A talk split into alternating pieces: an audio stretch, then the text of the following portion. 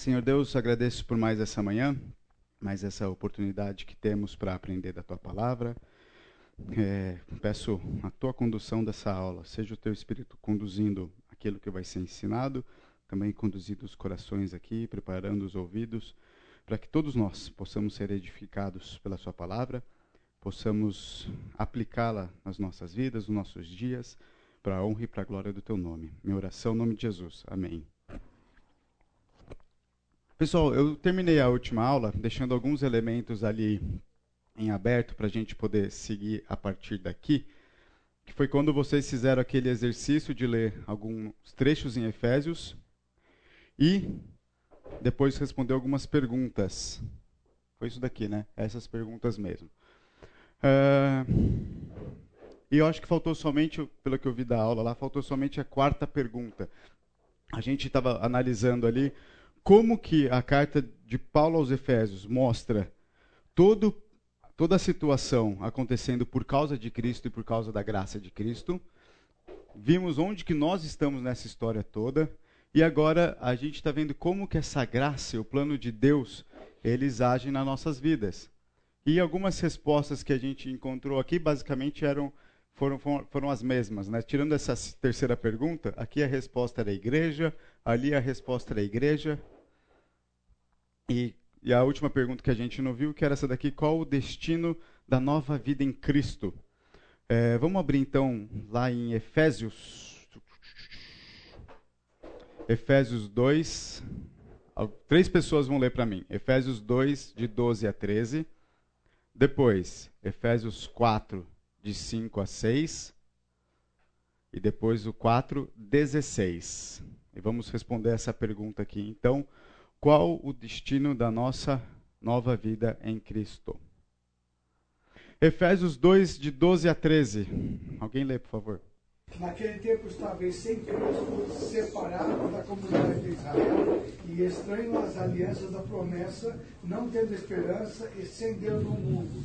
Mas agora em Cristo Jesus, vós que antes estáveis longe, fostes aproximados pelo sangue de Cristo. Muito bom. 4, 5 e 6. Há um só Senhor, uma só fé, um só batismo, um só Deus, o Pai de todos, que é sobre todos, por meio de todos e em todos. Beleza, agora o último que é o 4,16.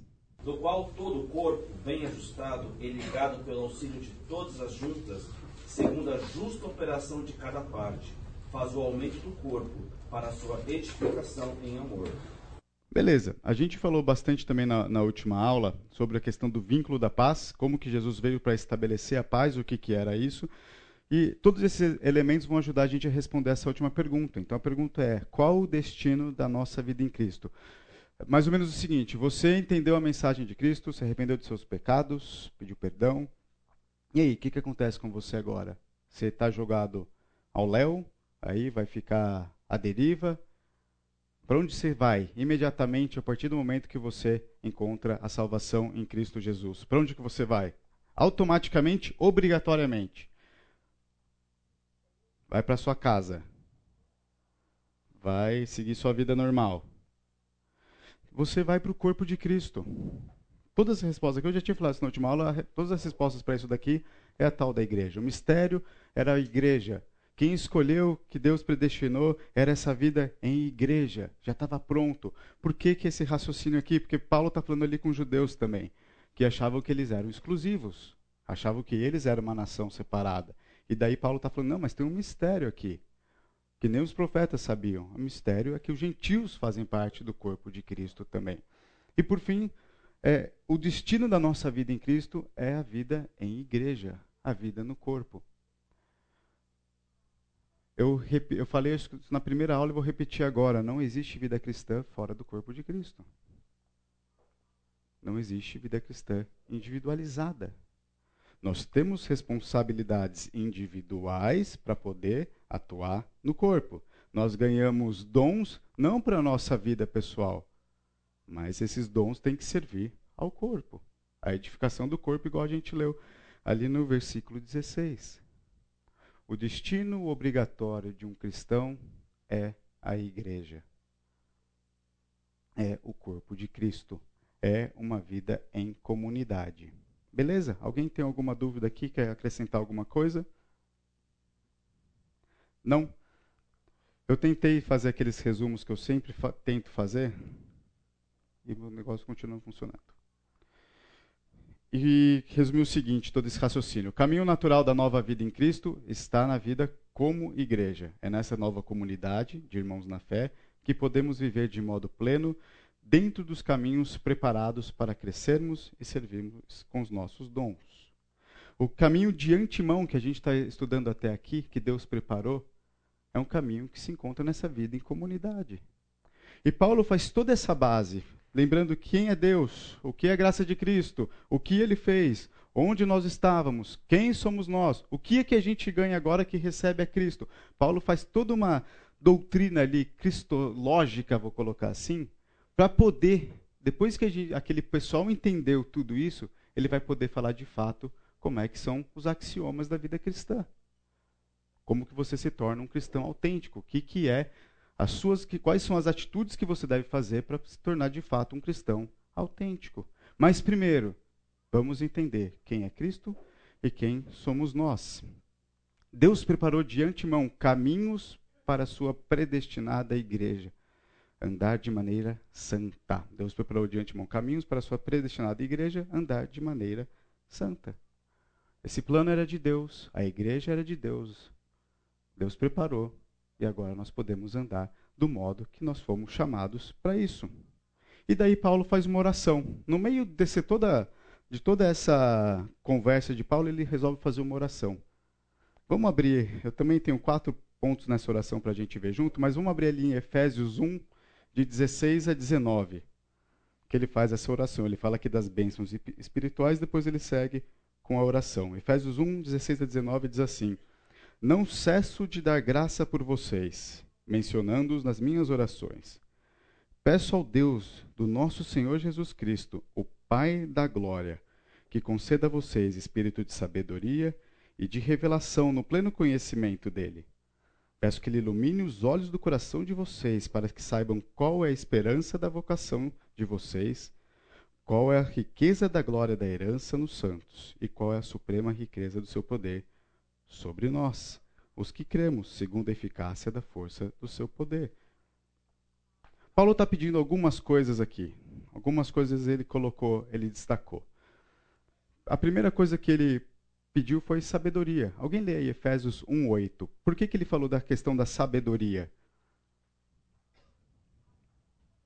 Deus derramou abundantemente sobre nós em toda sabedoria e entendimento. Deus derramou sabedoria sobre nós. Nós falamos um pouquinho sobre a questão do derramar do Espírito Santo na última aula. E peço agora para que Deus conceda a vocês espírito de sabedoria e de plena revelação no conhecimento dele. A gente vai tratar isso com um pouco de mais calma entre essa aula e a próxima. No entanto, a nossa vida agora, para a gente viver de maneira sábia, que Deus já derramou, cabe a gente pedir, correr atrás disso, é na plena revelação de quem Ele é. Como que a gente descobre quem é Deus? Lendo a Sua palavra. Então, a vida cristã, para você poder usufruir desses benefícios que Cristo já concedeu, a gente entra com algumas responsabilidades e a gente está vendo agora a primeira responsabilidade é conhecimento e sabedoria. Corremos atrás disso. Lemos a palavra de Deus sistematicamente, disciplinadamente, rotineiramente.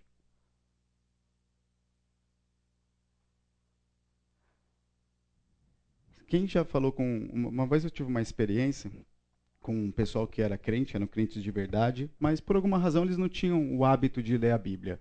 Não era, eles não achavam que isso era tão importante assim, comparado com os sentimentos que eles podiam ter. Não vou entrar nesse mérito. E daí a gente se reunia, acho que mensalmente, para fazer uma reunião de oração, e eu sempre acabava ali por colocar alguma coisa, falar, nossa, hoje eu li e lembrei disso daqui e falava, ah, tem aquela passagem que fala aquilo, aquilo, aquilo. E um amigo meu ficou impressionado, falou: Nossa, Felipe, você tem o dom da palavra, né? Eu falei: Não, não tenho o dom da palavra, eu li. Palavra que está falando isso, está tá escrito.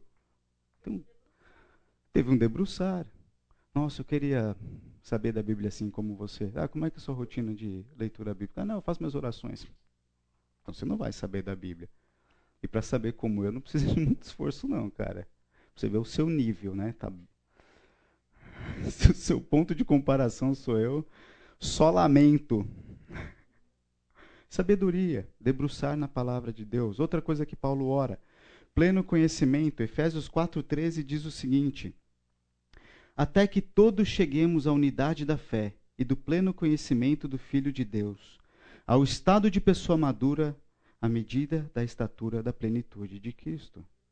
O nosso pleno conhecimento também ele se desenvolve a partir do momento que a gente tem uma vida em comunidade. Está aqui, está no meio do caminho onde Paulo está falando sobre a vida em igreja. Ele fala: para que todos cheguemos à estatura de Cristo, à maturidade, a gente só chega por esse caminho a partir do momento que a gente está inserido no corpo de Cristo, que a gente vive uma vida em comunidade servindo uns aos outros.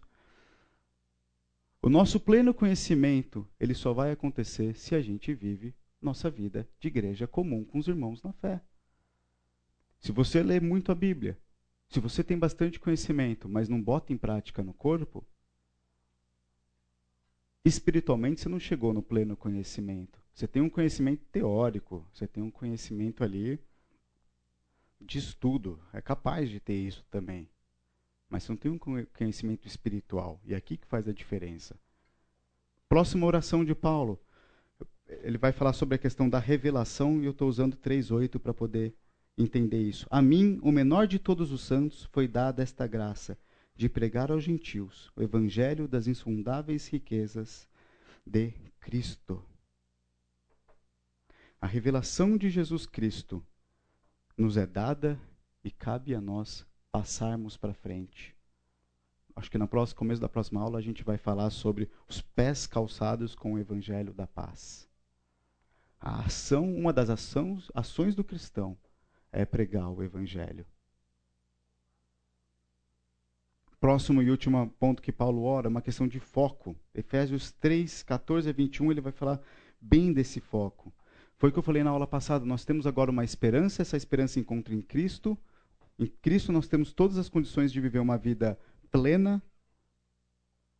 E a gente tem que viver conforme esse foco.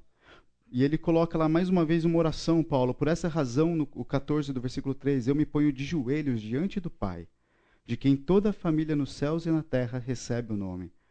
Peço a Deus que, segundo a riqueza da glória, conceda a vocês que sejam fortalecidos com poder mediante o seu espírito, no íntimo de cada um.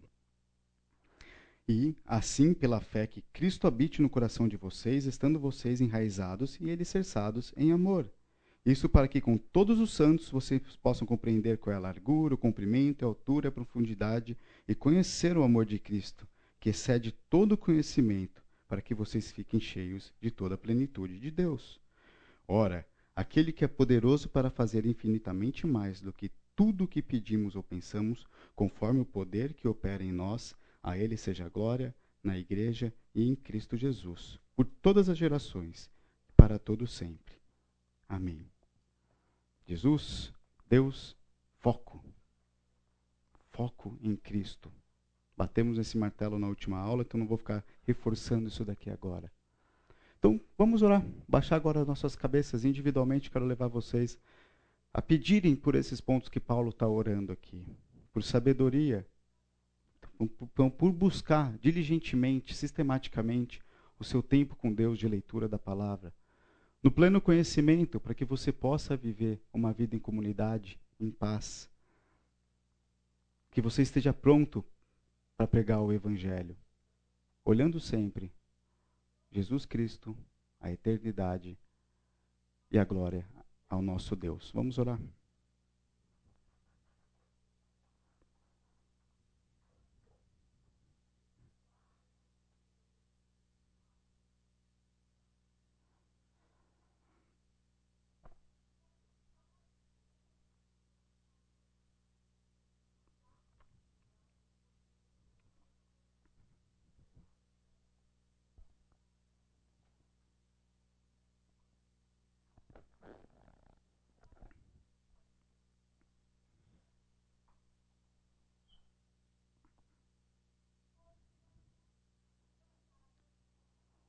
Senhor Deus, mais uma vez chegamos diante do Senhor,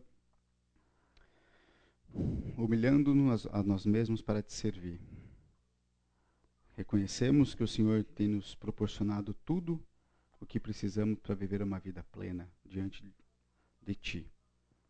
Nos conceda sabedoria, nos permita, ó Pai, não negligenciarmos nossa intimidade e busca do conhecimento do Senhor. Não nos permita, ó Pai, negligenciarmos nossa vida em serviço à comunidade, à igreja que o Senhor nos inseriu. Não nos permita, ó Deus, vivemos uma vida longe da revelação do Seu Evangelho, espalhando e testemunhando aquilo que nos trouxe paz e vida. E Pai, nós somos fracos, somos pecadores, carecemos do Seu poder, sabemos que o Senhor já nos concedeu esse poder. Então, permita-nos que nós vivamos uma vida com foco na tua obra, na tua glória, naquilo que o Senhor tem preparado para nós. Obrigado a Deus por nos conceder o seu poder, obrigado por nos conceder a sua boa mão nos guiando, obrigado por nos livrar da escravidão do pecado e nos permita viver uma vida que te honre, que te coloque em primeiro lugar e que nos coloque, ó Pai, cada vez menos para que o Senhor encha o nosso coração. Essa é a minha oração no nome de Jesus. Amém. Vamos lá. Todas essas aulas a gente está falando aqui sobre se é possível a gente ser reconhecido como um cristão. E depois de ler versículo-chave e entender que aquele versículo possui uma estrutura lógica e entender também que a gente tem uma maneira de andar que seja autêntica, eu falei nas duas aulas que o texto de Efésios ele nos dá uma dica do que, que essa vida é, do que, que essa vida autêntica conforme o chamado que Deus nos deu. E ele começa falando ali que, quanto à maneira antiga de viver, vocês foram instruídos a deixar de lado, segundo desejos enganosos, e se renovar no espírito. Eu vou falar um pouquinho disso hoje aqui com vocês, especificamente isso. Por quê? Porque na semana passada eu citei esse texto aqui. Todas as coisas me são lícitas, mas nem todas convêm. Todas as coisas me são lícitas, mas eu não me deixarei dominar por nenhuma delas. Eu falei isso no sentido que quando a gente entende a graça de Cristo em nossas vidas, nós temos que fazer uma releitura de novo para dentro da gente. Como é que era a nossa vida antes de conhecer a Cristo? O que, que a gente fazia? O que, que a nossa rotina levava a gente a fazer? Quais eram os nossos hábitos? O que, que a gente está acostumado a fazer? Isso cabe? Isso tem espaço agora? Isso está tomando um lugar em mim que não convém? É pecado? Geralmente, algumas coisas na nossa rotina não são pecados. A gente falou um pouco disso. Um, ver um, gastar um tempo vendo vídeo de culinária, sei lá, ver um jogo de futebol, alguns hobbies. Mas o quanto esse hobby te controla? Quanto que esse hobby é prioridade? Quanto que você abre mão da palavra de Deus para poder se dedicar a uma paixão pessoal? Na nova vida em Cristo isso não existe. A gente é instruído a deixar de lado essas coisas e nos renovar pelo Espírito. Eu quero agora falar um pouco sobre essa mudança de hábito. É, esse cara aqui, ele chama Claude Hopkins. Ele é, ele é o pai da, pai da publicidade, o pai do merchandising. Ele tinha uma frase muito interessante que ele usou ali no final, acho que começo dos anos 30, foi no final da, da, da Primeira Guerra Mundial. Ele teve, teve uma, uma fala muito interessante dele que foi essa daqui, ó. Passe a sua língua nos dentes. Não, que profundo, não é? Passe a sua língua nos dentes. Final da Primeira Guerra Mundial, o cara me traz uma frase com um efeito tão bacana quanto esse. Faz pensar, não é uma, uma, uma frase filosófica, né? Olha, como não mudou a vida de vocês essa frase? Passe a sua língua nos dentes. Esse cara aqui ele era conhecido pelos seus slogans nas propagandas que ele fazia. Ele mudou aí e reposicionou algumas marcas que são muito conhecidas hoje, como a Quaker, Palmolive, o próprio os pneus Goodyear, tudo, tudo isso ele tinha, foi trabalhou no marketing dessas empresas com o sentido de levar o público a consumir algum desses produtos. E essa língua, essa frase aqui, passa a língua, passa a sua língua nos dentes, é uma é um slogan que ele criou para uma propaganda que era dessa marca de dente aqui de creme dentário chamado Pepsodent. Eu não, não lembro de já ter visto dessa marca, nem sei se ela já morreu já.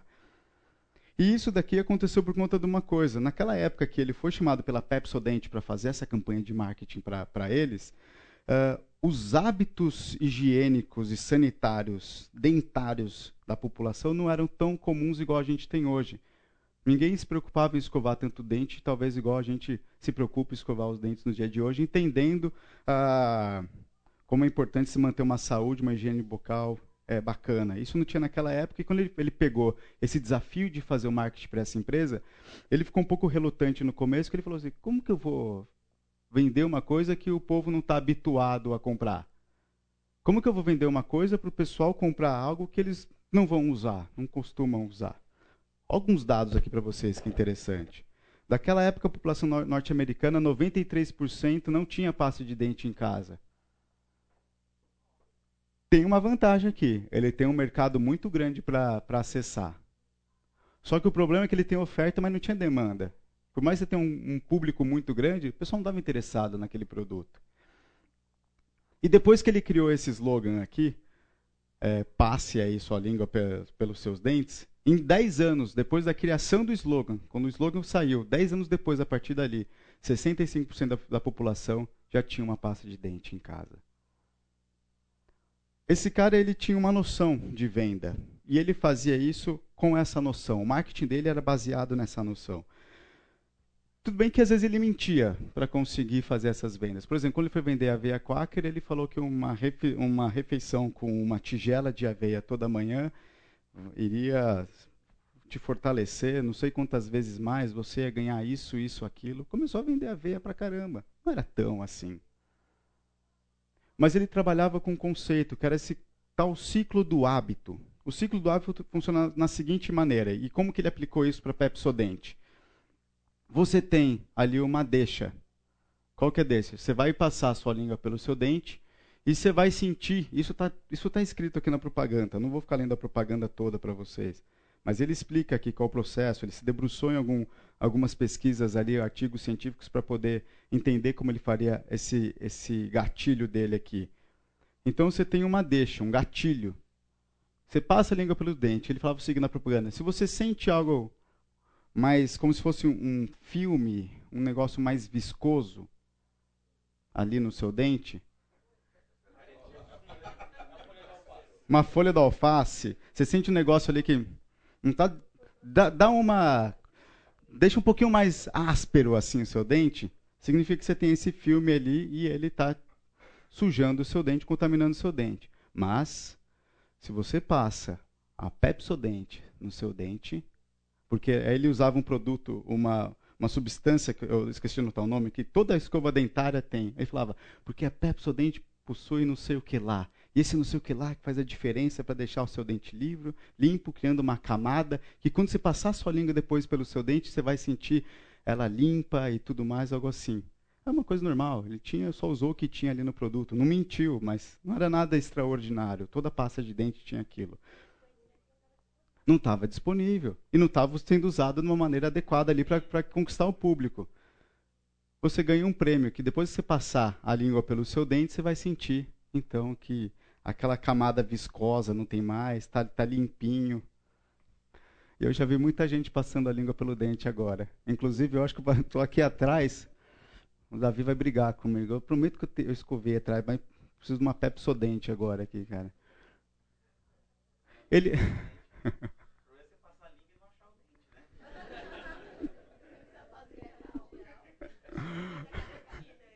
Exatamente. E aí ele criou essa rotina. Aí as pessoas olhavam aquilo, sentiam, nossa, deixa eu experimentar ver se funciona. Aí passava a escova de dente, deixava a pasta de dente, deixava limpo. E nem é a pasta de dente que faz todo esse efeito assim também. É mais a, a só escova em si já, já limpa o suficiente, né? Mas ele tem um gostinho gostoso. E o Davi pode explicar isso melhor depois, se alguém tiver mais curiosidade. Eu não vou entrar nesse, né? Porque não é minha praia, não. Com pasta de dente faz, porque ela, ela é abrasiva, não é? Eu já fui no doutor Davi, ele já me explicou isso. Como é que é? Mas como é que tá a boca desse pessoal? Tem dente lá? O melhor índice As bocas mais, os dentes mais bonitos estão na Dinamarca e eles escovam dente uma vez por dia. Mas eles usam Pepsodente.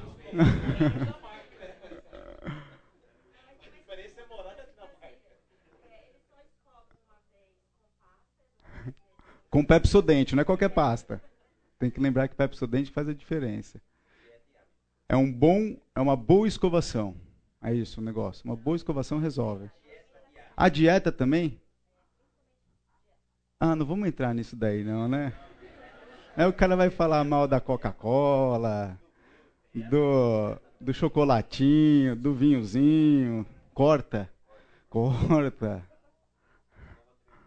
Não, deixa quieta a dieta. É a rotina aqui. O, o Claude que tinha razão. Você não sabe nada, Davi. O Pepsodente que faz a diferença. Vamos ficar, vamos ficar assim que é melhor.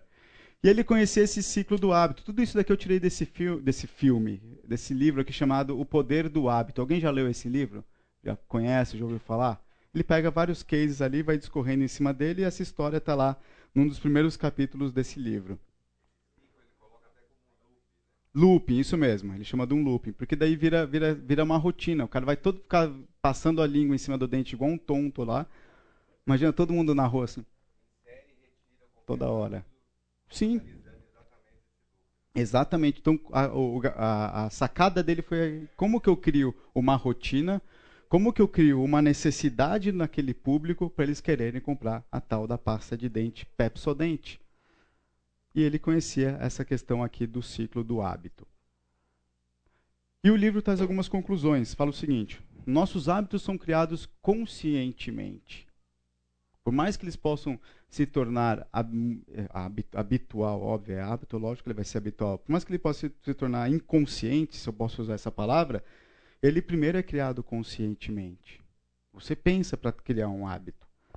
Eles vão se tornando cada vez mais automáticos com o tempo e eles buscam objetivos claros e recompensadores. Tem que ter algo que te dê ali uma alegria, um prazer para você poder fazer. E isso ele usava nas mais diversas áreas, nos mais diversos mercados, e isso vale para todo mundo. A questão é o seguinte, que um hábito começa com um desejo. Qual que era o desejo do pessoal que começou a comprar Pepsodente? Sentiu, tá a boquinha cheirosa, mas principalmente ele sentiu o dentinho lisinho. Isso dá um bem-estar, te agrada. O grande perigo é enxergar o estágio que se encontra a vontade de ter sua satisfação realizada. O hábito em si, ele não é um problema. O, ele se torna um problema quando o, a sua vontade está num lugar que ela não precisa estar. E quando eu falo que tudo é lícito, mas nem tudo convém, vocês já ouviram falar em pessoas que são viciadas em corrida?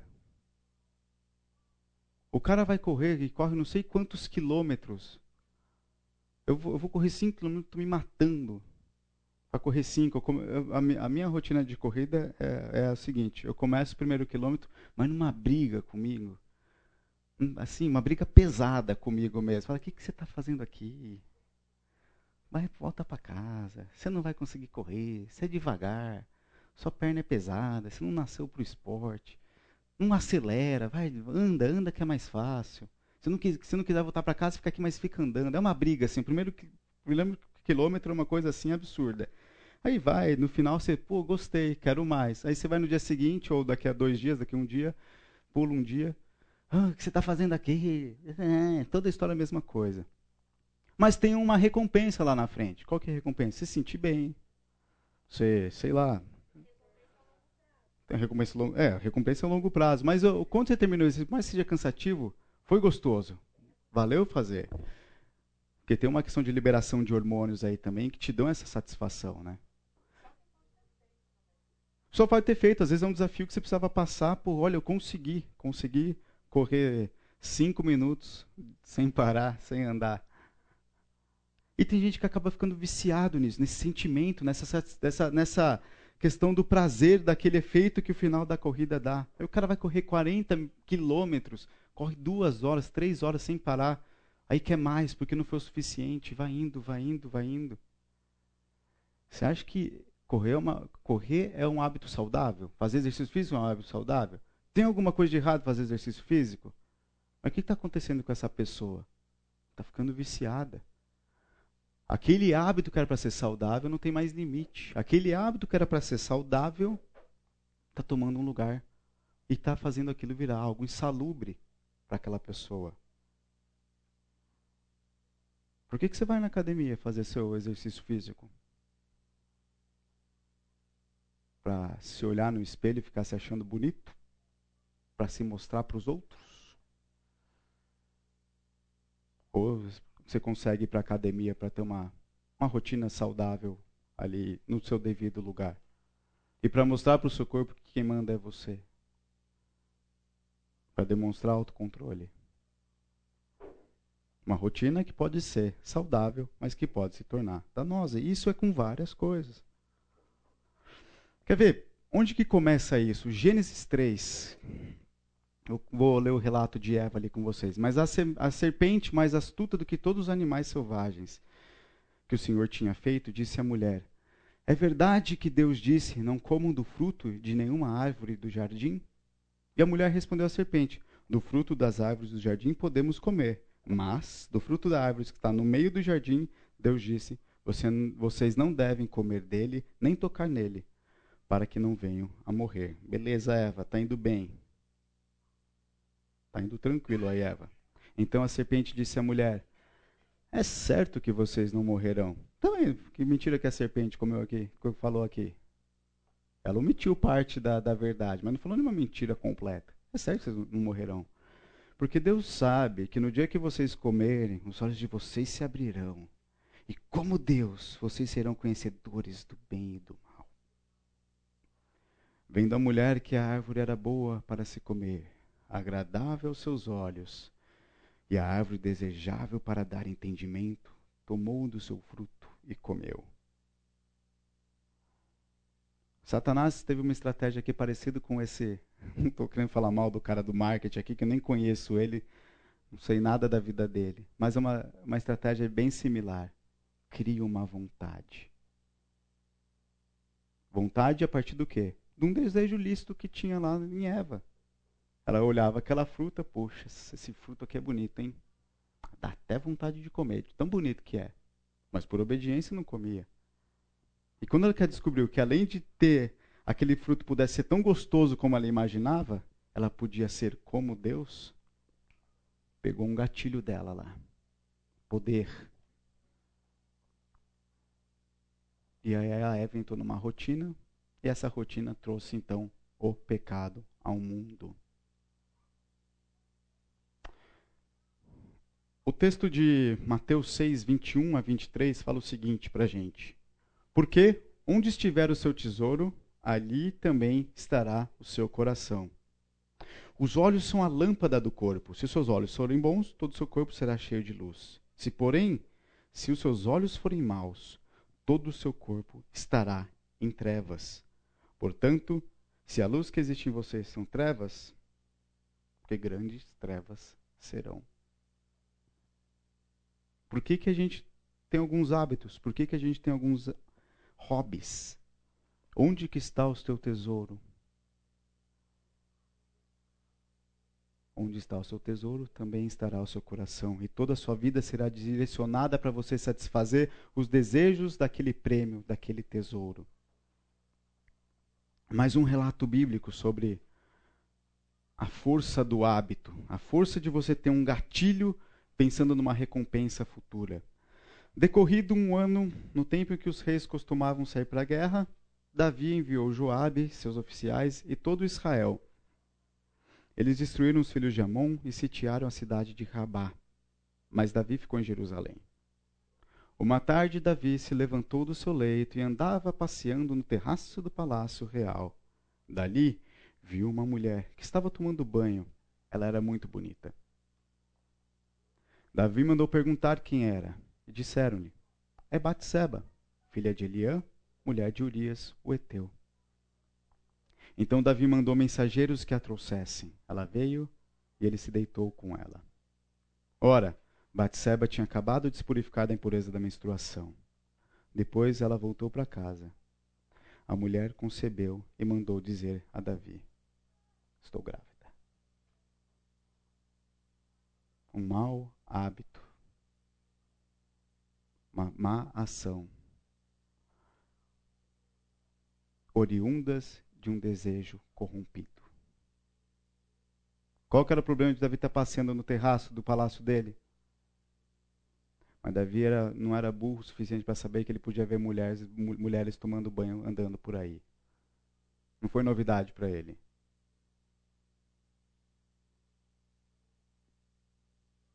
Ele tinha um desejo. Estou falando que Davi estava passeando ali para espiar, porque o texto não me dá base para falar isso. Mas Davi tinha um desejo. Tanto que a atitude dele aqui é bem objetiva. Quem é, traz para mim. Quem é deve ser só um, para ele ter educação e chamar ela pelo nome, porque ele não estava nem aí para quem ela era, né? Aí respondeu ela, filha de Eliã, mulher de Urias. Pô, Urias, meu cara ali está na, na, batalha, não é verdade. Não estava nem aí. Nem judeu, meteu. Desejos corrompidos que criam rotinas corrompidas e que trazem a morte, porque concebem o pecado. A gente viu na aula passada que não, a gente não precisa de nenhum recurso adicional além do que está em Deus, além do que Deus já nos deu em Cristo. Nós não temos desculpa para o pecado, uma vez que entendemos a graça de Jesus Cristo. Nós não temos desculpa, justificativa. Ah, mas, eu pequei, mas. Se você está por esse caminho, você está se enganando. Você está enganando somente a você. Isso é muito nocivo para o seu caminhar, para a sua vida com Deus. Então, minha pergunta para vocês aqui é: todo vício é um pecado?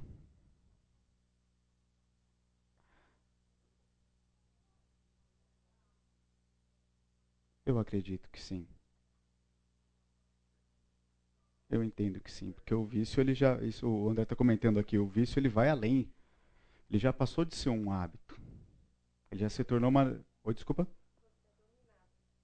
Exato. Vou, vou ler os, alguns versículos aqui. Isso mesmo. Você está em Gálatas? Quando você está? No texto de Coríntios? O vício ele domina. É claro que às vezes para a gente fugir de um vício, onde tá, a gente está falando uma situação muito extrema, a gente vai de hábito em hábito, de processo em processo. Tem gente que consegue parar de fumar do dia para a noite. Tem gente que consegue, já, já vi relato disso. Eu já vi relato de pessoas que não conheceram a Cristo pararem de fumar do dia para a noite. Tem a força de vontade. O que eu estou falando é nós, como cristãos, temos que rever todos os nossos hábitos. Entender se eles estão no devido lugar. E onde está o seu coração? Qual é a vontade que você quer ter suprida? Qual é o prêmio que você está buscando? Isso tem que ser revisto, sim. Eu, eu, eu tenho. Eu, eu tinha uma, um hábito de quando eu ia procurar notícia de esporte na internet, eu acessava um site para dali clicar na página de esporte e dali ver as notícias do esporte. Só que quando eu entrava naquele site, outras coisas me chamavam a atenção eu desviava o meu caminho que, que você faz? Troca de site, vai num site direto que fala sobre esporte, porque não vai ter esse desvio. Eu não preciso daquele site para me dar a informação que eu estou buscando. Outra coisa que eu também já perdi muito tempo na minha vida, com o Instagram. Eu sei que ele é muito útil, tem pessoas que trabalham com ele. Mas quando eu me deparei dias e dias assim, ó, sem fazer nada, e aquilo também desviando meu olhar para outras coisas, Corta. Corta. Você não precisa de rede social. Você não precisa. Se aquilo está te levando para um caminho pecaminoso, corta. Que diferença o Instagram faz na minha vida hoje? Zero. Também não tenho notícia de ninguém mais. Tudo, tudo acontece ali. Corta. Se o teu hábito te faz pecar, corta. E a gente volta depois do intervalo. É, existem hábitos, sim, que a gente pode criar e pode trabalhar com neles diariamente, que não necessariamente esse hábito é um tesouro no seu coração, algo que te leve a pecar. Então, por isso que tem que fazer essa, esse olhar muito atento ao porquê que você tem certos hábitos, porque acabei de escutar uma história muito interessante. A pessoa tinha o costume de, de tomar café, e é daquelas que fazia café, faz o café coisado. Hoje tem esse negócio, faz café coisado lá. Aí tem mais gosto de água que café, mas fica melhor do que o café forte. É esquisito, né? E daí, ela sentindo que o café tinha um, uma importância muito grande para ela foi correr atrás disso. Se eu cortar o café da minha rotina, o que, que acontece? E ela descobriu que lá no fundo. Não, tem a ver com café? O café fazia mal para ela. Não, essa é uma outra rotina da noite. Estou confundindo isso, foram duas histórias. Uma rotina da noite era a seguinte: ela tinha todo um protocolo para dormir. Ela foi descobrir que lá no fundo era uma maneira dela se sentir segura para dormir. Ela não precisava daquilo para se sentir segura. Então, qualquer hábito que você tenha, olhe, faça, faça uma análise. Vou tirar tal coisa da minha vida por duas semanas. Vê se isso tem controle sobre você. Observe a sua rotina. Eu tenho uma rotina matinal muito, muito regradinha. E, e daí eu, eu, eu acordo, vou lá para como, como uma banana e tomo um café. E um dia desses eu tava, acordei não tinha banana em casa, porque banana em casa é um negócio muito interessante. Você compra três pencas de banana desse tamanho, dá um dia aquele negócio acaba. É impressionante, banana lá em casa não dura nada. E daí não, estou exagerando. Três, três pencas para durar um dia. Dura dois, três dias. Tanto que, quando, tanto que quando eu vou no mercado eu compro uma bem verde, uma no meio do caminho e outra pronta para comer no dia seguinte, que já faz ali um ciclo da banana em casa. E daí eu tava, ah, cara, o que, que eu vou comer? Tinha outra, não, não tem banana tal. Aí ele, Fê, come outra fruta, né? Não precisa ser banana, não, mas eu como banana de manhã. Aí eu não comi nenhuma fruta porque eu tinha que comer banana. Eu falei, ah, vou tomar só café hoje, então. Olha que coisa. Eu vou, não vou tirar banana, não vou arriscar tirar banana de casa, não. Banana é, é prático e é bom. Mas todos os hábitos a gente, tem, a gente, precisa ter esse cuidado. Não é porque ele é um hábito, porque ele é rotineiro, que necessariamente vai se tornar um pecado. Por exemplo, essa madrugada, não, essa madrugada é. Essa noite eu descobri que a gente vai ter que criar um outro hábito antes de dormir lá em casa. A, a nossa quarta filha, Rafaela, ela ganhou um apelido recentemente que é Rafa Furacão. Rafa Furacão. Rafa Furacão. Furacão. Rafa Furacão. Ela passa e sai fazendo um negócio assim em casa, diferenciado. Uh! É, vira e mexe, meus pais pegam as crianças para passar um tempo com eles lá em São Paulo, Santos, enfim, tira uma semana com, com as crianças. Então eles pegam primeiro a, a Cacá e a Gabi, depois pegam o Phelps, e dessa vez pegaram uma semana para ficar com a Rafa. É, Cacá e Gabi são duas, ficamos com saudades. O Phelps é um, ficamos com saudades. A Rafa fez uma falta em casa, porque ela é um negócio que tá, agita, bota todo mundo na roda, deixa todo meio, meio maluco. E todo mundo ficou com saudades do furacão lá em casa. Rafa Furacão. E daí essa noite eu estava tava, tava finalizando aqui algumas coisas dos slides, que eu nunca estou satisfeito com as aulas, tá? Não sei quantas vezes eu já mudei. E eu mudei começando a aula, tá? Eu ia começar por um lugar e comecei pelo outro. É, é uma coisa assim louca a minha cabeça. E daí eu começo a escutar uns barulhos. Será que é do vizinho, que tinha a filha do vizinho estava lá com algumas amigas brincando, conversando na rua, tal. Mas um barulho persistente assim de coisa mexendo. Falei, será que entrou um rato em casa, né? Comecei a procurar ver se tinha rato em casa. Não, tá vindo lá do quarto das meninas. Ah, deve estar tá mexendo nos brinquedos lá, deixa eu ver. Ela estava no banheiro, ela tinha aberto todas as gavetas do banheiro, fez um negócio ali com as maquiagens das irmãs. Toda maquiagem jogada, ela feliz da vida, falou alguma coisa para mim lá que eu não lembro o que, que era. Aí eu olho a mão dela, tudo rosa, essa mão rosa. Falei, Rafa, o que, que você fez aqui? Arrumei lá com ela tal. Botei ela na cama, acendi a luz para ver se tinha alguma outra sujeira. O rosto dela rosa. Ela tá toda rosa hoje, gente. Vai demorar uns 50 semanas para sair tudo isso. É, aí, eu, aí eu como é que ela entrou no banheiro? Porque ela ainda não aprendeu a abrir a porta, não se tocou nisso ainda, eu não vou ensinar, não quero ensinar. Aí, eu, ela, a Rafa vai fazer dois anos ainda, mas se ela quiser bater na, na maçaneta e abrir, ela, ela abre, mas não aprendeu isso ainda. Ela é mais bruta, assim, ela vai do jeito que dá. E como será que ela entrou no banheiro? Pô, fechei a porta do banheiro, o que, que ela fez? Daí eu saí, deixei ela, falei, Rafa, vou pegar, acho que fui trocar a fralda dela, sei lá, espera um pouquinho aqui. Eu estou sendo ela vindo atrás de mim, ela olha a porta do banheiro e faz assim. A porta abriu. Eu falei, olha o que, que ela descobriu. A porta lá em casa, você não basta fechar, você tem que fechar e dar um tranquinho para ela fechar de fato.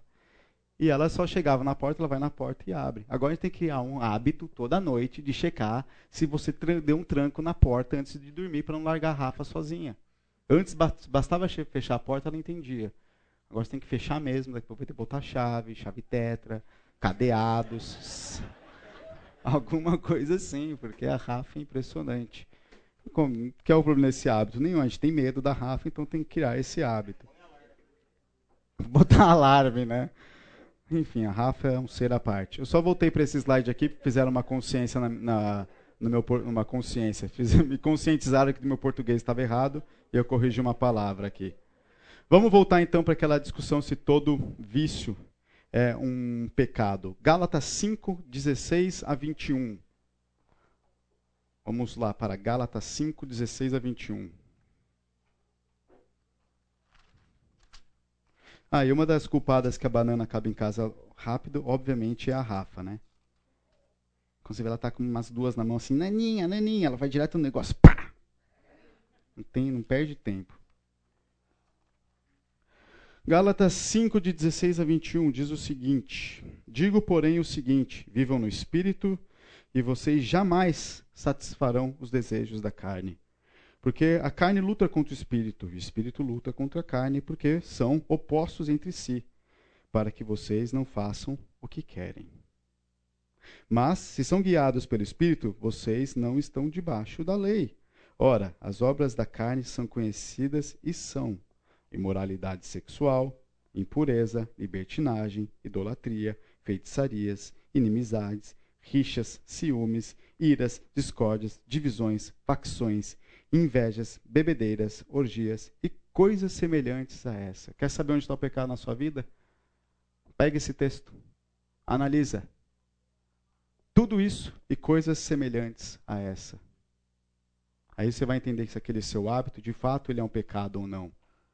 Uma lista muito boa aqui, dá um bom direcionamento. Cabe você fazer esse exercício. Santo Agostinho escreveu é, na, no seu livro de Confissões, o livro 8, eu acho que era livro 8, capítulo 5. Escreveu o seguinte: Eu era impedido, não por grilhões alheios, mas por minha própria vontade férrea. O inimigo dominava o meu querer e forjava uma cadeia que me mantinha preso. Ele está falando uma situação aqui muito, muito simples, que ele está vendo de fato uma, uma situação que, tá, que era injusta, ele não concordava com aquilo, só que ele ficava extremamente irado com, com aquilo que ele observava. E daí ele faz essa conclusão. Eu era impedido não por aquilo que estava acontecendo, mas porque meus grilhões, não por grilhões ali, mas meus próprios grilhões, minha própria vontade férrea é que me dominava. Quem já teve a experiência aqui, eu acho que principalmente nesses últimos anos, onde a gente teve um cenário político bem bagunçado aqui no Brasil, de ler uma pessoa defendendo uma, um ponto contrário do seu, evidentemente falando alguma besteira, só que em vez de você ler aquilo e falar, não, essa pessoa, não concordo, você fica nervoso, né? Aí começa a escrever, não concordo, por causa disso, disso, disso. Quem nunca brigou no WhatsApp na época aí, nesse, na época da pandemia. A gente teve uma loucura na época da pandemia, né? De brigar com as pessoas no WhatsApp, né? A gente não se encontrava, mas brigava. O problema estava na, na, na opinião da pessoa. O problema estava que a pessoa estava se enganando. O problema estava em você, que brigou, que ficou nervosinho com o que leu. Estava em mim o problema. Outra coisa que Santo Agostinho escreve: com efeito, a lei do pecado é a violência do hábito, pela qual a alma, mesmo contrafeita, é arrastada e presa, mas merecidamente, porque querendo se deixa escorregar. Olha que entendimento bacana dele.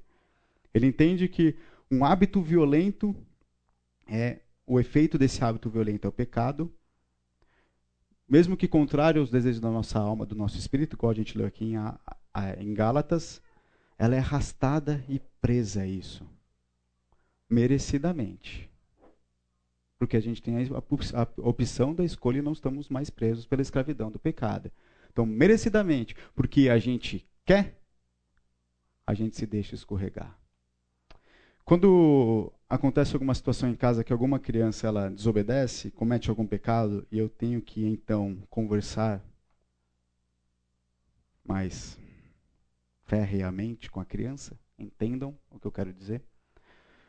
Aí eu vou lá para o quarto, explico, falo o que vai acontecer.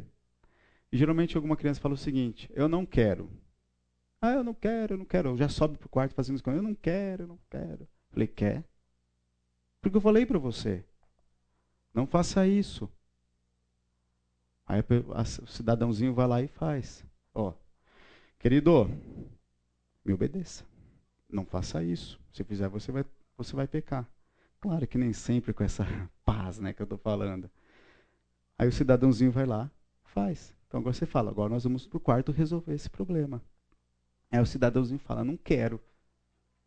Desde cedo eu estou tentando deixar uma consciência para eles. O pecado deles e a consequência do pecado foi uma escolha deles. Porque se eles não quisessem, conhecendo qual que é o castigo, qual que é a circunstância que aquela atitude vai levá-los, eles não teriam feito. E é um privilégio você poder falar do pecado, dos seus desejos e falar da graça de Cristo para o seu filho em cima de tudo isso. É um privilégio, é uma, uma coisa muito boa, mas é duro ver. E é constante, é diário. E conosco é a mesma coisa. Eu pequei, mas. Mais nada. Eu pequei, mas eu pequei. Se for essa sua frase, tudo bem. Entenda. Você pecou porque quis. Você escolheu. Você está num hábito hoje, num, num ciclo vicioso, porque você quis. E, parafraseando aqui Santo Agostinho, bem feito. Bem feito. Às vezes eu falo isso em casa, a Adriana não gosta muito, não. Eu vejo se depois que caiu, não fez nenhum ferimento. Bem feito. Estou falando. Eu avisei. Você insistiu. Bem feito. A André já, já me reprovou aqui. Eu vou usar, começar a usar Santo Agostinho. Sabe o que Santo Agostinho falaria nessas horas? Bem feito. Dá um respaldo. E daí ele fala também, mas enfim, o hábito que combatia tanto contra mim provia de mim, porque com atos de vontade eu chegava onde não queria. Existe uma luta. Nós que estamos na aliança de Cristo, existe uma luta. E a gente não quer pecar, a gente não quer colher as consequências do pecado, isso é óbvio. Mas qual que é o tamanho da sua vontade? Onde está o seu maior querer? Em obedecer à palavra de Deus ou saciar os desejos do seu coração? Fica aí a, análise que cada um tem que fazer. E Agostinho também criou uma cadeia. A cadeia que ele criou é o seguinte: nós temos uma vontade, essa vontade se torna pervertida, a ponto de se tornar uma paixão. Essa paixão torna-se um hábito, porque você vai criar um hábito para poder ter aquele prêmio, aquela recompensa dessa paixão. E isso acaba virando uma necessidade. E aqui que está a questão do vício. Você precisa daquilo. Você pega algo que não era necessário e torna aquilo uma necessidade. Mas Agostinho também dá uma, uma solução, cria um caminho de volta. O caminho de volta é a renúncia, a identificação do pecado, a identificação de um hábito pecaminoso, um compromisso de entrega pessoal e buscar a palavra de Deus para te encher pelo Espírito Santo. Vamos lá, alguns conceitos, alguns versículos aqui. Romanos 1, 24 fala o seguinte: Por isso Deus os entregou à impureza pelos desejos do coração deles, para desonrarem o seu corpo entre si. Vício é uma desordem de adoração. Nossa adoração está no lugar errado. E Deus, entendendo e vendo que essa é a condição humana, e reconhecendo o coração duro do homem, ele entrega o homem aos seus desejos. Não é isso que você quer? Só que você vai colher na, na frente. Nossa vida é uma eterna semeadura. Você planta, você colhe. Você planta e você colhe. Então é isso que você quer? Ok. O que a gente não pode aqui é o seguinte. Estava conversando com, com o Caleb aqui no intervalo. É, como é difícil a gente estabelecer qual é o limite disso. Mas o limite acaba sendo muito pessoal. Tem hábitos para mim que não são pecaminosos, mas que se acontecerem na vida de outra pessoa pode se tornar um pecado. O que eu não posso, eu falei isso na aula passada e repito agora, a gente balizar os outros pela nossa experiência. Nós temos que balizar aquilo que a gente vê pela Bíblia. E o que de fato é um pecado, a gente leu diversos pecados aqui em Gálatas, aí sim você tem a obrigação de chegar para o seu irmãozinho de chamar atenção e exortar. Mas se é só um hábito que é lícito em si, e você não tem uma evidência de pecado, não cabe você julgar. Se aquilo faz mal para você, não faça. Eu não vou ver alguém usando o Instagram e falar, ah lá, Instagram. Todo mundo errado que usa Instagram. Só eu tenho certo porque eu parei de usar. Não, isso serve para mim. Isso serve para mim, serve para o Felipe. Outro texto aqui em Romanos. Eles trocaram a verdade de Deus pela mentira, adorando e servindo a criatura no lugar do Criador. Tudo é uma questão de idolatria, uma questão de desejo, de tesouro, já falei sobre isso. Deixa eu falar um pouco aqui do ciclo de Agostinho, da renúncia, da entrega pessoal e da palavra de Deus. Tiago 4:1, alguém abre para mim esse texto.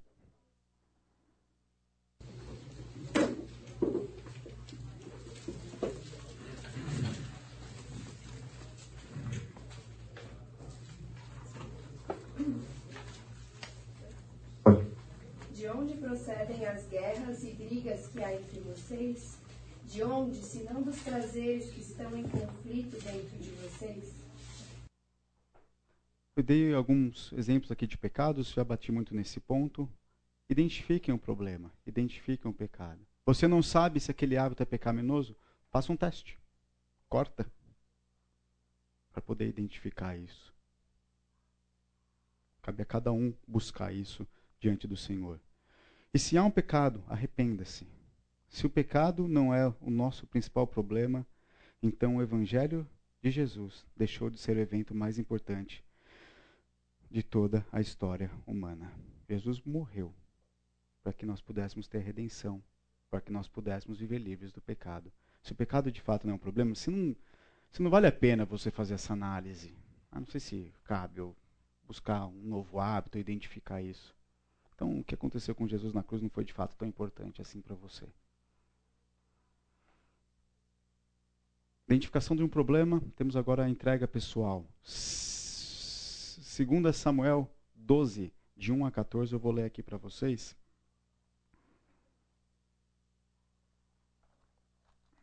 Mas aqui a gente começa a entrar um pouquinho do que Efésio está falando, que é da importância da gente ter uma vida comunitária. É, por que, que, eu, não, por que, que eu não coisei aqui? 2 Samuel o quê? 12. Obrigado.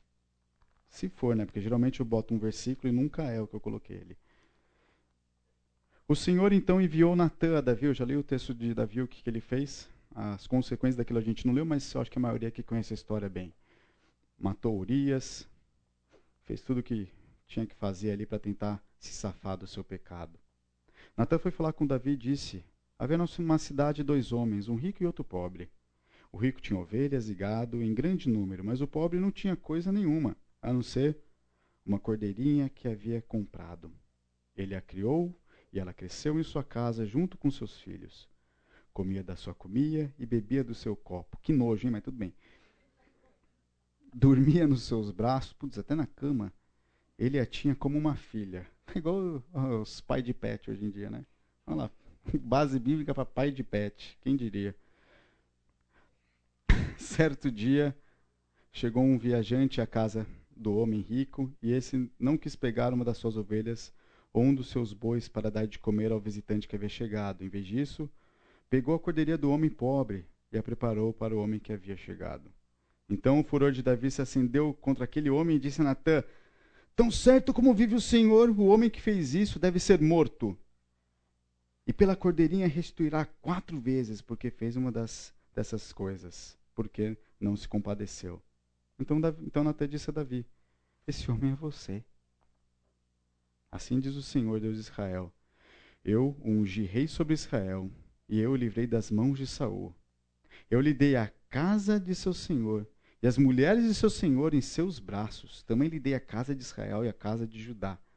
E se isso fosse pouco, eu teria acrescentado tais e tais coisas. Por que então você desprezou a palavra do Senhor, fazendo o que era mal aos olhos dele? Com a espada que você matou Urias, o Eteu. Você, por, você tomou por esposa a mulher dele, depois de o matar com a espada dos filhos de Amon. Agora, pois, a espada jamais se afastará da sua casa, porque você me desprezou e tomou a mulher de Urias o Eteu para ser sua mulher. Assim diz o Senhor: Eis que farei com que de sua própria casa venha o mal sobre você.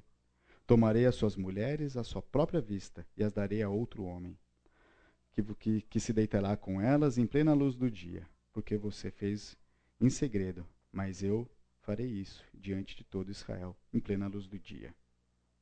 Então Davi disse a Natã: Pequei contra o Senhor. E Natã respondeu: Também o Senhor perdoou o seu pecado. Você não morrerá. Mas, porque com isso você deu motivo a que os inimigos do Senhor blasfemassem, também o filho que lhe nasceu morrer, morrerá.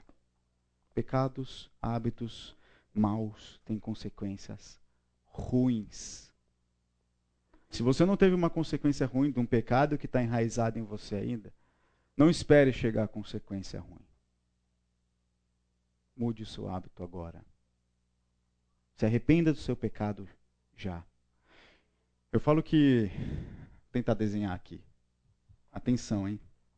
Falo que, a, que a, o nosso pecado é como se fosse um buraco que a gente está tá cavando. Vamos dizer que aqui está a terra, tá? Aí, à medida que você vai pecando, você vai cavando esse buraco. Pecou, vai cavando esse buraco. Pecou, vai cavando esse buraco. Ele vai ficando cada vez mais fundo à medida que você vai pecando. Se você está aqui no pecado, ó você, e você se arrepende desse seu pecado, a sua saída desse buraco, ela é pequena ou ela é grande? Mais fácil, exatamente. Se você está aqui, é mais doloroso. Custa mais. A consequência é maior. Onde você está? Onde está o seu pecado? Você chegar no fundo do poço, é porque você vai ter consequências muito críticas para poder lidar. Oi? Um grau de iniquidade é bem pior à medida que seu pecado for maior, exatamente. Eu acho que é tempo da gente olhar os nossos hábitos, identificar e pedir perdão. Você viu como foi fácil para Davi? Ele reconheceu a exortação de Natã. E tão logo que ele reconheceu, ele se arrependeu. E tão logo que ele se arrependeu, o Senhor perdoou. É tão fácil com Deus. Tão fácil. Arrependimento sincero, notável, de coração mesmo. Davi de fato se arrependeu aqui. Só na exortação de Natan. E aqui eu estou reforçando o ponto da gente ter respaldo de alguém maduro. A nossa vida em igreja é justamente para poder nós mutuamente nos lapidarmos. Exortar, abrir os olhos. Fala, Davi. É interessante que talvez se Davi tivesse escutado a sentença da culpa do pecado dele, que ele escutou, antes de pecar, provavelmente ele ia ponderar muito bem antes de pecar. É como você falou do seu filho. Você fala, filho, não faça isso, senão vai ter isso. E o filho às vezes faz porque ele pensa, ah, a disciplina que eu vou receber não vai ser tão ruim, talvez o prazer do pecado aqui compense, entende? Só que Deus, quando ele pune, ele pune para a gente ser curado e nunca mais considerar voltar para. Mas eu acho que, diferente de Davi, a gente já tem todo o respaldo bíblico ali. A gente já conhece a consequência do nosso pecado. A gente tem casos, às vezes, próximos que acontecem com amigos, com familiares, que a gente vê destruição. De tão cego. Aí às vezes você mesmo comete o mesmo pecado. Mas você viu. É porque você não está olhando de fato o seu coração da maneira que tem que ser observado. Eu aqui agora, você quer o seu prazer já. Enquanto o nosso foco tem que ser na eternidade. Respaldo de alguém maduro. Quem é o seu líder aqui? Que ministério você está envolvido para saber que tem alguém maduro de caráter que pode te escutar, que pode te ajudar? Onde você está envolvido? Felipe, eu não sei quem procurar. Que ministério que você está? Não tem um pastor nesse seu ministério? Você sabe quem procurar. Talvez não vai ser o cara que vai ficar contigo e vai te guiar, mas vai poder te dar um bom direcionamento, sem dúvida. Eles estão aqui para isso. Nós vamos ver isso em Efésios. O trabalho deles é esse. E perdoa a franqueza, mas é mais comum mulheres buscarem ajuda e não homens. Bem mais. O Oswaldo falou disso essa semana. Quando tem problema conjugal, é muito mais fácil a mulher vir atrás de ajuda do que o, do, que o do homem. Isso faz do homem alguém mais orgulhoso? Pode ser. Mas todo mundo tem que buscar ajuda se há um problema. Conclusão aqui dessa questão dos hábitos, do hábito escravizador. Ele é o oriundo de um processo consciente. Consciente, Rafinha? Você vê, um lugar eu escrevo certo, um lugar eu escrevo errado, é uma coisa assim, sem sentido. Nós chegamos a um hábito porque nós pensamos, criamos, ele nasceu fruto de um plano nosso. Uma vez, há muitos anos atrás, escutei o Fernando falando que uma pessoa quando adultera, ele não aparece na cama de uma outra pessoa do nada. Ele já planejou isso na mente dele há muito tempo. Como é que está a mente nossa? Às vezes você não está pecando em ação. Mas seu pensamento está uma desgraça.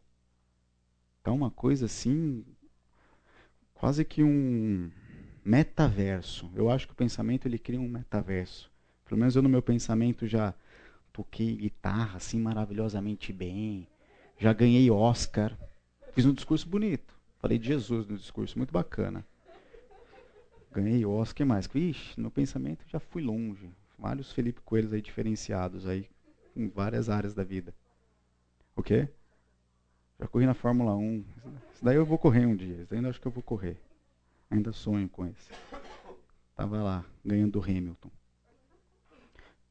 E o hábito escravizador, ele traz sensações de prazer, mas essas sensações são enganosas. Por que elas são enganosas? Porque junto com a sensação de prazer vai vir a culpa depois que o inimigo vai colocar em você. Vai vir uma consciência, uma consciência é, negativa porque você optou por uma vida de pecado. Aquele prazer é enganoso e ele é muito momentâneo. Ele é muito momentâneo. Vale a pena? Quando está no fundo do poço, você declinou, o pecado deixa de incomodar você está tão enfanhada muitas vezes do pecado que daí já deixa de incomodar. Já há uma desculpa para si mesmo continuar pecando e não incomoda mais. E essa desculpa ela existe porque a gente não entendeu a graça de Cristo. E eu acho que é por isso que Paulo enfatiza muito no poder de Cristo no começo de Efésios, nos primeiros três capítulos, para depois falar como que é a vida em comunidade, quais são os hábitos e como que a gente deve andar. Porque se você acha que o poder de Cristo não é suficientemente bom para te tirar do fundo do poço, você não entendeu a graça de Cristo Jesus. Você viu quanto tempo precisou para Davi ser perdoado do pecado dele? Você viu quanto tempo que ele saiu daqui para cá? Se arrependeu, pediu perdão. É claro que essa subida dele vai ser custosa. Vai perder um filho. A família dele vai se, vai se virar contra ele. Só vai ver tragédia dentro da casa dele. Consequência, consequência vai ter. Essa consequência eu falo que essa subida que vem arrastando aqui até subir, vai arrastando tudo para chegar aqui. Dolorido. Outras conclusões. O nosso hábito escravizador deve imediatamente ser reconhecido, identificado como um pecado. Não é mais, não é menos, não é mais que, ah, olha, é pecado. E pecado é pecado, tem que ser tratado como um pecado. Também, a saída de, dessa, dessa, desse hábito escravizador se encontra em Cristo. Se você entende a graça de Cristo, você tem um respaldo de Cristo para poder fugir desse pecado, vou falar para você, pode ser doloroso, mas você vai passar. Você vai superar. Se a sua esperança está em Cristo, você está tranquilo. Você vai se livrar dessa. Você vai sair dessa. Já saiu? Já se arrependeu do pecado? mantenha o foco em Cristo. João 8, 31 e 32. Alguém lê para mim.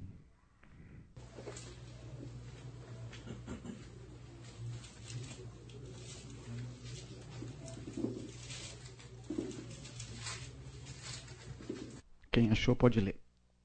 João 8, 31, 32. Então Jesus disse aos judeus que haviam crido nele: Se vocês permanecerem na minha palavra, são verdadeiramente meus discípulos. Conhecerão a verdade e a verdade os libertará. Se vocês obedecerem às minhas palavras, são verdadeiramente meus discípulos. É minha palavra, a verdade o libertará. Simples assim. Fala, Adri. É interessante que 2 Samuel, o profeta ele fala, você desprezou a palavra do Senhor, fazendo o que era mal. É, porque você me desprezou. Então talvez Davi teria consciência da consequência se ele tivesse naquele tempo se alimentando. Porque Deus já tinha toda a lei.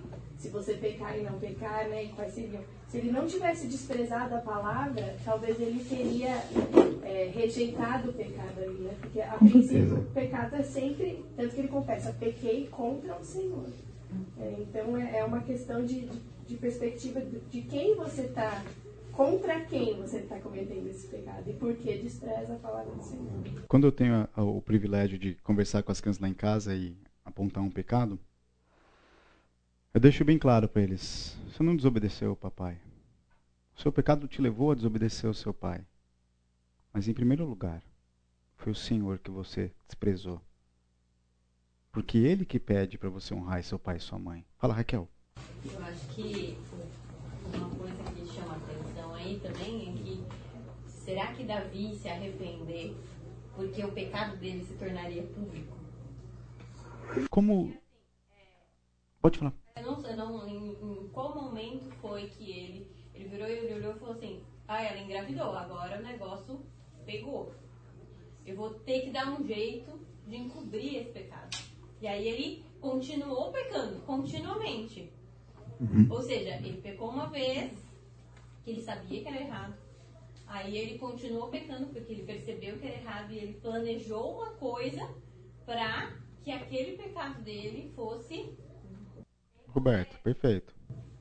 E aí, assim, olha como que é uma bola de neve o que ele fez. A falta de ter se arrependido logo de cara. É. Porque ele poderia ter virado e falado assim, meu, eu errei, vou chamar o um cara aqui, vou chamar a mulher aqui, nós vamos resolver, vou pedir perdão pra Deus. Não, ele foi só... É, só... Só cavando o buraco dele, exatamente, entrando num ciclo pecaminoso. Que a gente não sabe, assim, né? Poderia ter sido diferente. Não o erro inicial, mas assim, poderia ter evitado a morte de Urias, ele poderia ter evitado poderia. a morte do neném, ele poderia, enfim. Se arrependesse de primeiro. Mas acho que a gente tem que lembrar que ele era rei. E os reis, eles, eles eram os todo, todo poderosos, né? Talvez, Semideus. Sem, é, o semideus. Talvez ali que ele falou, putz, eu pequei, pequei contra Deus. Uhum. Porque antes ele estava fazendo o que ele podia, ele podia fazer qualquer coisa. Ninguém ia falar, ah, você... ah ele estava encobrindo para não, não chegar a notícia na revista de fofoca da época, né? Que ele se, se tornaria público. Sim. Mas aí ele não se arrependeu. Ele não se arrependeu é, pela questão de pecado se tornar público. Ele se arrependeu quando ele entendeu de fato que foi contra o Senhor que ele pecou. Depois já tinha feito tudo, é. Miguel, quando, quando eu usava o computador do meu pai de maneira indevida, eu entrava no histórico e apagava as coisas que eu vi. A gente tenta encobrir, a gente não se arrepende. A gente fica tentando achar meio ali de só de quem está em volta não vê, para não ficar feio para minha imagem. Em nenhum momento eu estou considerando Deus nisso. E o pecado cega mesmo. Porque se você entra nesse fluxo aí, você vai embora totalmente cego do que você está fazendo. Sim, lógico. Ele sabia, ele quis pecar. Ele correu atrás de pecar, perguntou o nome, foi atrás de informação. Traz aqui, veio para o quarto, consumou o ato. Ah, estava bem consciente. Tinha que ter corrido dali, exatamente. José fez. Ele ter, na verdade é antes, isso é verdade. Davi tá, devia estar tá, tá em guerra. Os reis estavam, os reis iam para a guerra. O texto começa falando exatamente isso. Ele estava preguiçoso. Pecado leva a pecado. Ócio leva a ócio. É, existe essa, né, a visão da ser livre é fazer o que você quer. Sim. Que a gente fala que, é, na verdade, ser livre é você fazer o que você não quer. Exato. Porque você fazer o que você quer, na verdade, você está escravo do seu desejo e sua vontade. Você fazer o que você não quer te leva ao raciocínio, você ponderar, não, eu sou livre de escolher o que é melhor. Perfeito, Romulo. Liberdade é você fazer o que a sua carne não quer. Liberdade é você fazer o que você não quer. Agora você tem uma alma renovada pelo Espírito de Deus. Que essa alma renovada pelo Espírito de Deus te dá vontades contrárias à sua carne. E a gente, como filho de Deus, a gente fala: Eu quero obedecer a Deus. É genuíno. Paulo fala sobre isso. O bem que eu quero, eu não faço. Deus deu um querer novo para gente. No diário, é, é, é cada segundo. A cada segundo, eu já me peguei uma vez querendo entrar num pensamento pecaminoso e ficava ali. Não. E o, o pensamento vem, para. Lembro que eu fiquei umas duas horas numa, numa briga dessa comigo. O que, que Paulo fala? Eu esmurro o meu próprio corpo. Gente, vamos orar que vai dar o fim da nossa aula. Eu queria seguir um pouquinho mais com vocês, mas faço isso na próxima semana. Senhor Deus, eu agradeço esse tempo. Que o Senhor nos permita olharmos agora para nossas vidas, nossos hábitos, aquilo que a gente está acostumado a fazer, identificar se de fato é pecado, nos arrependermos para a sua honra e glória. Nos conduz, ó Pai, a fazermos aquilo que o Seu Espírito nos concede para fazermos, o bem que vem do Senhor. Nos livra da nossa carne, dos nossos desejos enganosos, para que a gente possa viver uma vida santa e que te agrade, visando sempre, ó Pai, a honra e glória do Senhor. Nossa oração em nome de Jesus. Amém.